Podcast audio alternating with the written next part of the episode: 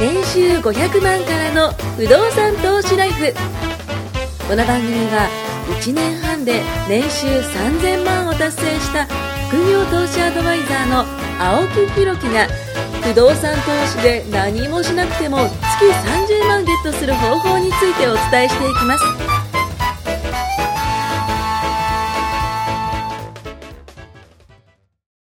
お願いします。お願いします。ちょっと前回あの、熱が入ったね、内容を伝えてましたけど。デロリアン？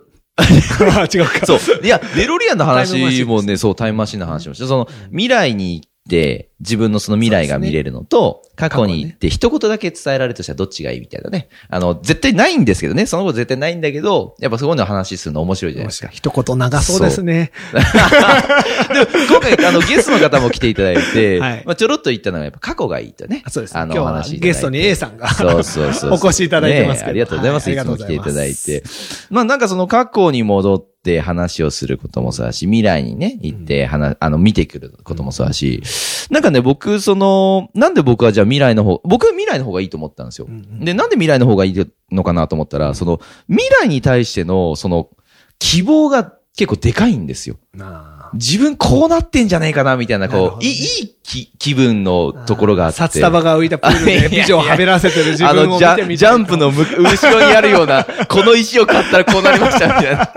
絶対ないだろうと。で、ちょっと美女とね、こうやってこう。そうそう戯れてるそんな。大体そういうやつ何年後かかにこう破綻するんですけどね。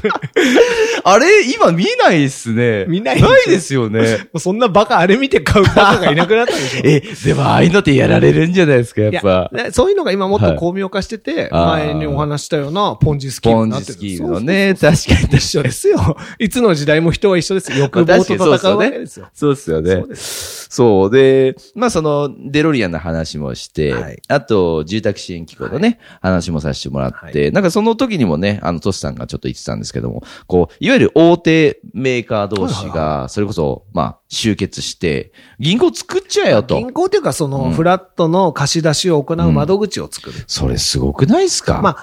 要するに銀行によってフラット35って金利が違うわけですよ。はい金利が違うあれは取る利益とか、はい。かかってる人件費とか店舗とかね。ですね。はいはい。例えば変な話、ハウスメーカーが出資し合って、うん。ハウスメーカーの営業マンが融資の募集とか説明とか全部してくれたら人件費いらないじゃないですか。めっちゃいいじゃん。でその分下げちゃいましょうっていう。それだったらそこ使うってなるじゃないですか確かにで確かに。結、局、あのー僕なんかもう20年以上ハウスメーカーで働いてて、融資のその金融機関なんて、うんまあ金利安いとかうんぬんもありますけど、うん。大体営業マンがお勧めしたとこになるんですよ。ああ、まあそうっすよね。どこがいい。ですかねってお客様が持ってくる。るもので提案されることあります？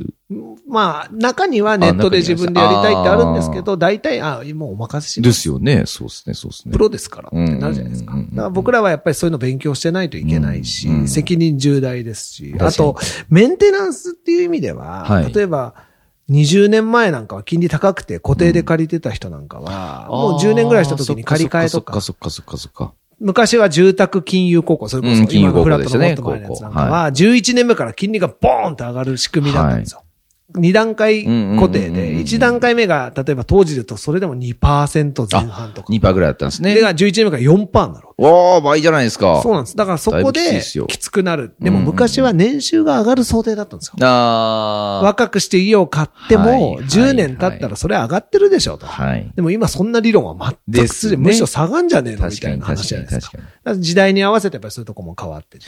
でもそういう時にやっぱり10年経って、あ、あの時のままですか？というし、うんそしたら借り換えた方がお得ですよって。確かにね。正直何のメリットもないんですよ。うんうん、僕らは銀行でもないし。でもうそういうことによって、なんかオーナーさんが喜ぶとか、ん。確かに。っていうのはやっぱり単純にうん。仲のいいオーナーさんが喜べば嬉しいし、まあ、やらしい話ですけど、うんそんなコンタクト仲良く取ってればうん家建てる人いたら紹介して確かにそうですよね。やっぱそういうのになりますもんね。そういうウィンウィンにやっぱなったらいいと思うんで、うんそういうのがやっぱり営業のまあ基本というかんんんうんだから、そのためにもやっぱり知識つけてないと。人にものを教えようと思ったらうん、知ってるだけじゃダメなんですよね。はい。ちゃんと噛み砕いて理解して、ああ。それを人に伝えるってまた違うススキルなんですよねうん。自分が分かってるだけで終わっちゃう人いるんですけど、うんうんうん意外と知ってることを伝えるときってコ難しいツがいるですよ。ね。確かに。相手がどういう言葉を使ったら理解してくれるかっていうところがあるんで。だから、小難しい専門用語を並べる人っているじゃないですか。すね業界用語を並べて、なんかももうう知ったような顔して、もう満足して、自己満して聞いてる人はほぼわかんないみたいなあれ全然ダメです。ダメですね。ちゃんとやっぱり本当。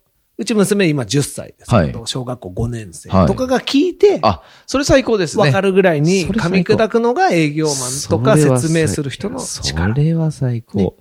ねだそういうその伝えるスキルだったりとか、ね、やっぱしその、投資をしている、まあ投資っていうだけでもなくてもいいですが、さっきのその前回に伝えたその環境？はい。環境を手に入れることで、今までの環境と違うじゃないですか。で、そうすると、付き合う人脈とか付き合う人たちも変わってきて、やっぱしそこで飛び交ってる情報も変わってきてね。じゃあ、それを持ち帰って自分の環境にまたね、ね例えば伝えるってなると、ここのその伝えるスキルってまた違うわけじゃないですか。だってそれが当たり前の人たちの中で話すには、うんキャッチボールも早いそうですよね投げてる球が早い。そうそうそうそれをふわっとしたボールに、にね、うん、してあげるのが、まあ、一流の多分メンターといういやー、か、間違いない。伝えてといういやか、ね、ー、間違いないです。だと思うんですよ。いやー、思いました。だからさっきもその伝える力もそうですし、あとその、えっ、と、たくさんの、えーメーカーさんが作った、それこそ銀行。だから僕一瞬それ聞いた時にロスチャイルド系をちょっと思い出してですね、うわ、すげえな、やっぱこう、国っていうものが持っている、まあ、いわゆるその、まあ、利権じゃないけども、そういうものと同じようなものが作れるっていうのは、これもうでかいなと。で、今回伝えたいのが、まあ、それを利権として使えるわけではないんですけども、以前にもね、何回目かにちょっと伝えたスキームがあるんですけども、これをちょっと、あの、もう一回こう、おさらいというか、まあ、これ、皆さんがある、えっと、大きい会社、うん。大きい会社と契約をしていて、その大きい会社のやっていること、うん。いわゆるあなたたちが持っている権利をうん。使うことによってお得になるんですよ、とうん。いうものをね、ちょっと伝えたいと思うんですけども、火災保険スキームをうん。ちょっとね、もう一度あの、伝えていきたいというふうに思います。まあ、火災保険ってこう、家直すために僕はあるんだと思ってるんですけど、大体の方は火災保険って火事になってう、んそれをこう、保証してくれるもの。あ燃えた時に。そう、燃えた時に火事、ボーって。そろそろねね名前を変えた方がいいと思う。あー、何保険がいいと思います？いや、もう住宅、まあまああるんですよ。住宅保証保険とかってあるんですけど、いや、皆さん、でも通説というか、はい通称というか、はい一般的には火災保険じゃないですか。そうですね。だから燃えなきゃダメだと思う。だかうん、うん。らそれが良くないですよね。そうですね。確かに。保険のその名前って結構、あの、なんていうかな。漢字をたくさん並べて、それ聞いただけだと、ちょっイメージできそう、イメージで。た例えば僕だったら、その、法人で入ってる保険が、あの、長期平準定期っていうのがあるんですけども、まあ、えっと、僕が死んだら、あの、何億ってちょっと入る保険なんですよね。ありがとうございます。いやいやいやあ違うか。僕の会社に入るんでね。あ残念。僕の会社に一応入るんで、あの、まあ、うちのスタッフオやってるよしみで入ってくるのかと思っちゃいました。すいませんう。ちのスタッフさんにはね、あの、それこそ、あの、僕が死んだ時の退職金としてねあの、持ってって言うと、あまあ一応遺言書も書かなきゃいけないんですよね。遺言書も書かなきゃいけないんですけど、まあ、そういう保険だったりとか、えっと、まあ、ドル建てのね、外貨建ての積み立て保険とか、はなんかいろんなその、うん難しいな、こう、で、保険の種類ってめちゃくちゃ多いじゃないですか。はいだから、それ、しかも今僕が言ったのって生命保険ですよね。あの、命の方の保。険になる。生命っていうくくりにするからなんか死んだ時の保険と思っちゃうじゃないですか。うん、間違いない。怪我とかね違う。か。そう、怪我とねか、実際はそう、ね、いろんなその、こう、使えるものってたくさん。なんていうネーミングにしたらいいんですかね。生命って感じじゃないですよね。いや、ねまあ、だから。人生保険なんだ。あまあまあ、そうですね。なんでしょうね。人生上で。で使える保険？なんか、トータルで使えるじゃないですか。確かに確かに。だからその生命保険もね、いくつか種類があってとか。で今その僕が言って火災保険っていうのは、あの、損害保険ですよね、損保。ね、あの、車の事故だとか、家がね、例えば火事になったとか、いろんなその物が壊れたものに、物が壊れた時に対応する損保保険だとか、あとは、えっと、法人、まあ、これ法人っていうのかな、そのビジネスのその保険だったりするんですけど、例えば、えっとですね、えっと、ビール。うん。ビールの売り上げに対する保険とかもあるんですよ。なんか例えば、えっ、と、気温が27度以上になるとアイスがめちゃくちゃ売れるんですって。なんかそういう傾向があるんですけど、27度まで行かなかった日程が何日間あると保険が降りるとか。そうなんですかあるんですよ。保険って実はいっぱい種類があって。えー使ったことねえな。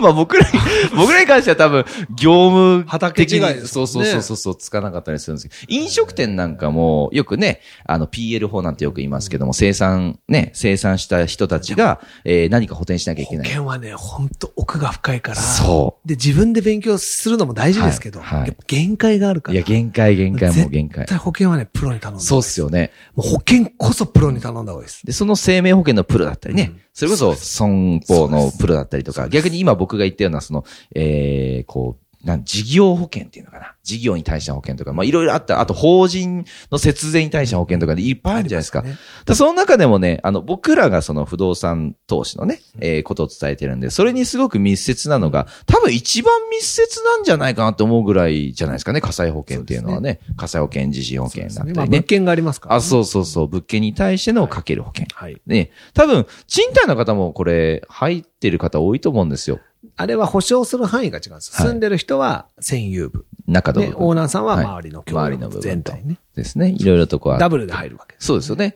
で、使うときはね、なぜかあの入居者の部分みたいなね、ありますけども。まあ場所によるんですよね。はいで、その火災保険。はいね、これ家で直す、家を直すって話をしたんですけども、確かこの話をしたのが台風の時期。はいはいはい。台風でビョンビョンビョンビョンすごいそのドーナツ型うんのあの、台風の目っていうんですか？あれもすごい、名前つきますよね、海外だとね。可愛い名前つくんですよね。カトリーナってね。なんか、なんかありましたよね。有名な台風いくつかね。なんか十何号とかね。そうそう。日本だとね、はい。そういう名前です。そうそうそうそう。大まあ、ハリケーンとかね、海外はその強いのがありますけども。だからそういうその、えっ、と、大型台風がこう来ましたってなると、大体大リーグボール1号2号みたいな感じで、こう、すごいカーブを描くわけです。あれ、どうや、なん、なんでああなっちゃうのかなって。すごいですよね。こう、予想円見てると面白いですよね。びっくりっすよね。え、ここでなんでこっち戻るみたいなのありますよね。でもそれを予測できるのがすごいなと思う。いやーだから精度上がってますよね、明らかに。いや、精度上がってますね。だからその、え気象予報士っていうんですかね、風の方向だって方角だって、なんかいろいろあるんでしょうね。だからそういうのをこう見て、あ、そろそろうちのね、物件に当たるんじゃねえかと、こうドキドキするわけですよ、テテレビを見ながらね。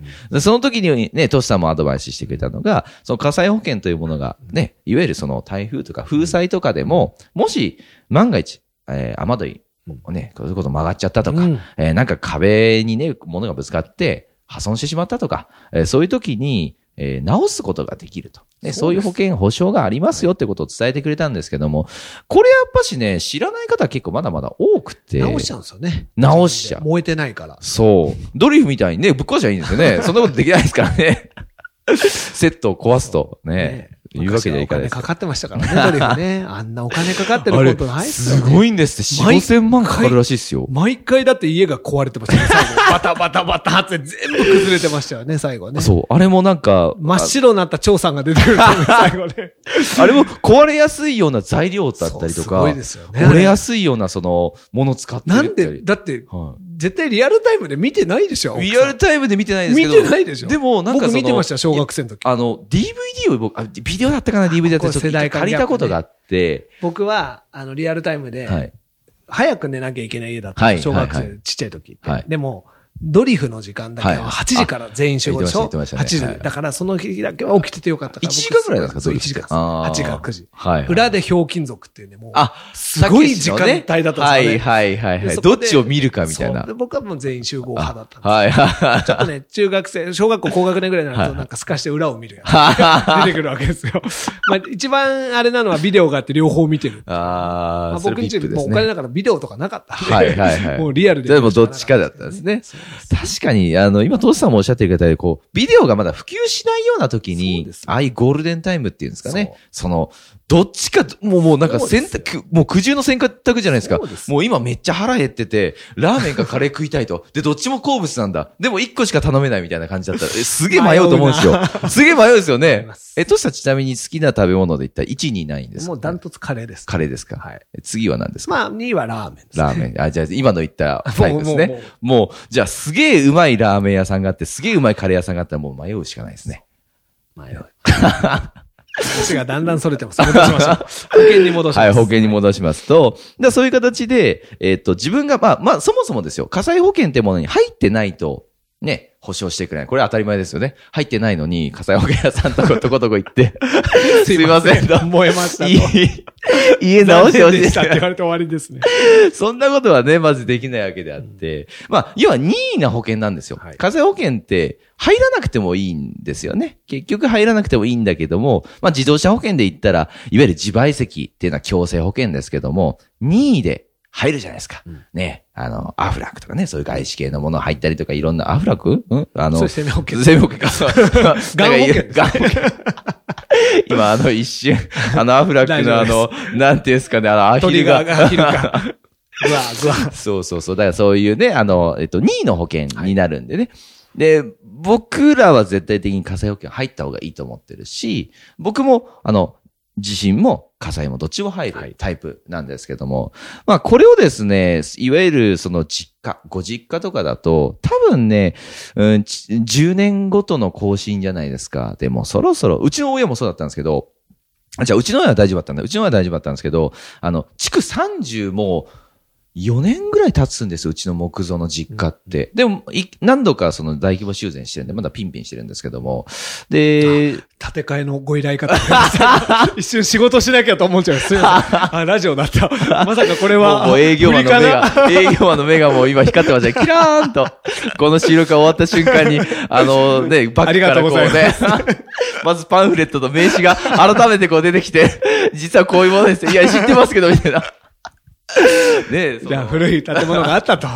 そう。で、はい築30年まで行くと、で、う昔はですけど、ちあの、30年保険ってあったんですよ。昔っていうかね、十何年前までありましたよ。そうですよね。だから30年間のその火災保険入ってて、うんで、ちょうど更新したんですって。うんうんあら、あの、よくやってるわね、とも僕は思ったんですけど。で、えっと、僕がその火災保険の、えっと、まあ、そのちょっと調査をしてもらって、築32年ぐらいで、えっと、下ろしてもらったんですけども、まあ、結構いい金額が降りたんですよ。まあ、今までの、その申請してなかったものがあったんですよ。要は権利として持ってたんだけど、その講師を使ってなくて、まあ、あの、権利を使ってなくて、で、えっと、じゃあ今回、えっと、どこどこ何年の台風、何年の台風、この二つに対しての、えー損傷と見られるので、じゃあ保険金下ろしますね、で言って、ああ、嬉しいわと。僕も親孝行できたし、万々歳だなっていうのがあったんですよ。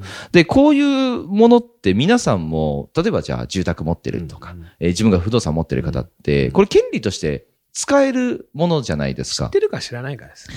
本当に情報ってそういうもんなんだなと思ったっすね。そうですね。そう。だから僕その話聞いたときに、最初は、ん？それどうなのって思ったことがあったけど、でもそもそもの話、確かに権利としてもらってるもの、うん使えるもの。だから、ポイントカード溜まってるのに使わないのと僕一緒で。しちゃうねそうそうそう。で、僕はどっちかというとポイントカードは使わないタイプなんですよ。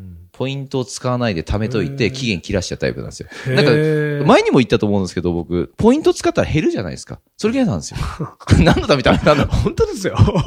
意味わかんないですよ。でも、マイルとかはね、最近ちょっと使うようにしてるんですけど、まあ、まあ、一時期なんかめちゃマイルやってましたよね。マイルめ、うん僕だってあれ、あれ持ってますもん。すごってましたうん。あのえっと、スターフライヤーズのはい。修行してましたよね。マイル修行してましたよね。はい。もう、そのメンバーのやつを僕持ってるんで、僕と一緒に行くと、ラウンジタダで入れたりとかするんですよね。あざまあまあまあ。まあそんなのがあったりして、で、まあなんで今日今回ね、火災保険の話をしたかっていうと、やっぱし僕もやってみてすごくいいなと思ったものであるし、不動産にも絡められるものなんで、ぜひ皆さんも火災保険こう入っていて、まあ最近だったらちょっと点々張りでね、あんましその雨も降らないし、こっちに台風が今年は何回来たかな、うんそうそんな少な来ないそうですよね。今年はそんな少なかったですけど、まあ台風なんか毎年来るものなんで、あ、じゃあ、例えばね、いつか台風が来た時に、そういえばなんか、ポッドキャストで青木がこんなことキラキラ言ってたな、みたいな、うんそういうのを思い出していただいて、えー、まあちょっとね、あの、外をこう、調査してみて、欲しいなっていうのが、まあちょっとあったって感じですね。保険はね、本当に手厚く入っておいた方がいいです。手厚い保険。で、火災保険っていうから、火が出て燃えたら出ると思うじゃないですか。うん。でも、例えばですよ、地震が来ましたと。うん。ぐらっと揺れたと。はい、今度がひっくり返りましたと。ほで、火事になりました。はい。地震保険入ってなくて、うん火災保険しか入ってなかったらうんうん出ないんですよ。地震に対しての地震が起因の火事は、地震の効力で来たものってことですね。じゃあこれ、あの、僕がポンと押して、ガシャンとな。ポンと押したら、それ恋です、これ恋ですね そもそも保険金詐欺ですからね、それ。ポンと押した時点でもう犯罪ですけどね。放火ですいや、からね。でもわかんないかなと思いましたけど、もう今目線、ここ、目にあの、黒いもの入れられてるから、容疑者 A になってますからね。A さん。声変わってね。名 遠征機ボイスチェンジャー行って。昔一緒にラジオ撮ってたんですって 寂しいじゃないですか。でもいや、本当いろんなことがあるけど、保険は手厚く入ってくる。で、うんあの、不動産やってる人にちょっと真面目な話ではい。アドバイスをすると、はい。あの、物件に応じてやっぱ保険って入んないとダメ。はい。例えば、水災とかは高台にあって、まあ水はまず大丈夫だろうって時はカットしていいですけど、ん。例えば川が近いとか、うん。水位が低いとか、ね。万が一の時とか水災入ってないと痛い目に遭うんで、うん。あの、絶対大丈夫ってとこ以外はやっぱり入った方がいいですし、うんはい。あと、借家売保険とか、あの、損害賠償ですね。はい。なんかあった時、例えば、あの、その物件の設備が壊れて落っこって入居者に怪我させたとかっていう時の保険のオプションってすごい安いんですよ。はいこれはね、確実に入った方がいいと思います。うん、うん。あと、僕みたいにこう、どんな方でもウェルカムです物件。うん、うん。国籍不問、年齢不問はいはい、生活保護ウェルカムみたいな物件はいはい受け皿がでかいですねありますよはいもう僕はもう人助けだと思ってますから。はいはいはいはいウィンウィン人だったらいいってことですね。そうです。まあさすがに猿とかはちょっと断るワンちゃん猫とか犬もいけんのかなと思って。ペットかはありますけど、うんうんうんうんでも、まあ、ペットだけっていうのはないですね、さすがに。話それましたけど、えっと、何が、何の話、あ、そうだ、えっと、高齢者の方とか、あの、身寄りがなかったり、保証人がいなかったり、天涯孤独の方とかいたりして、まあ、万が一その孤独死。はいはいはい、これはまあ、は大家にとってはリスクなわけい。ですよ。うん、間違いない間違いでない。そういう孤独死保険とかもあるんですよ。孤独死保険っていうのがあるんですね。そう、あるんですよ。はあ。で、例えば、誰も気づかない、連絡もしない、管理会社も気づかない。うんことはごめんなさいね、ちょっとお食事中の人にあるんですけど、例えば、夏とかで、あの、お亡くなりになった、あれが、こう、フランしたいとうん。かっていうと、特殊清掃が必要になるんですよ。はこれ、大家やってるとう。もう、あるんですよ。うんうん。でまあしょうがないですもんね。人はいつか。すんげえ高いんですよ。はあ。特殊清掃って。だって匂いとかもすごいんじゃないですか？すごうん。もう、人のね、そういうのってやっぱりすごくついちゃうとなかなか取れないっていう時にうん、何百万単位で清掃がかかると。はあ。その保険それは怖いですね。ほうほう。一部屋いくらとか。孤独死保険孤独死保険ってあるんですよ。うんうんうんそういうオプションって何があるんだろうっていう話って多分物件買った時余裕がないからしないんですよ。まあ確かに確かに。結構買う時って慌ただしいじゃないですか。まあそうですね融資。まあそうですね面接行って、火災保険って返金賞行ってねして、登記してとかもうなんかやることいっぱいあってでも火災保険はいつでも見直せます。だか、ら、あの、しっかり入って落ち着いた後に、詳しい人によく話をして、確かに。はい、入り直したり内容を見直すっていうのも僕はすごく大事。確かに。なんかその、最初に計画してたことと違うことってやっぱあるし、うんそしたらもうそうやって見直しをして、そう。保険は見直し簡単なのでね。まあだから生命保険と一緒ですよね。そそれこそ僕も子供生まれましたって言ったら、ね子供生まれたという事実があるんで、まあいわゆるライフプランがちょっと変わってくるね変わりますよねその時にやっぱ保険で見直しますし、す見直しだそんな感じでこう保険っていうのをこう身近にそうですね。なんか考えてほしいなとはい。思います、ね。だから、あのーさっき言った火災保険なんかのオプションもそうですけど、あの、知ってるか知らないかじゃないですか。確かに。で、実際、例えば台風が来た時に、うんどこに相談していいかとか、うん、うん。じゃあ鑑定とか、さっきさらっと言ってましたけど、自分じゃできないじゃないですか。確かに確かに。ね、見に行って、ああ、メガネかけてこれ軒が、行きますよ軒が曲がったとか、そんなのつぶやいててもしょうがないんで、やっぱプロに見てもらわないといけないんで、その辺も、やっぱり、ちゃんとつてをね、うん。あの、持ってるそうですねその辺もすごく大事じゃないかなと確かに。そういうのもね、聞いてほしいな、とはいいうふうに思います。ありがとうございます。ありがとうございます。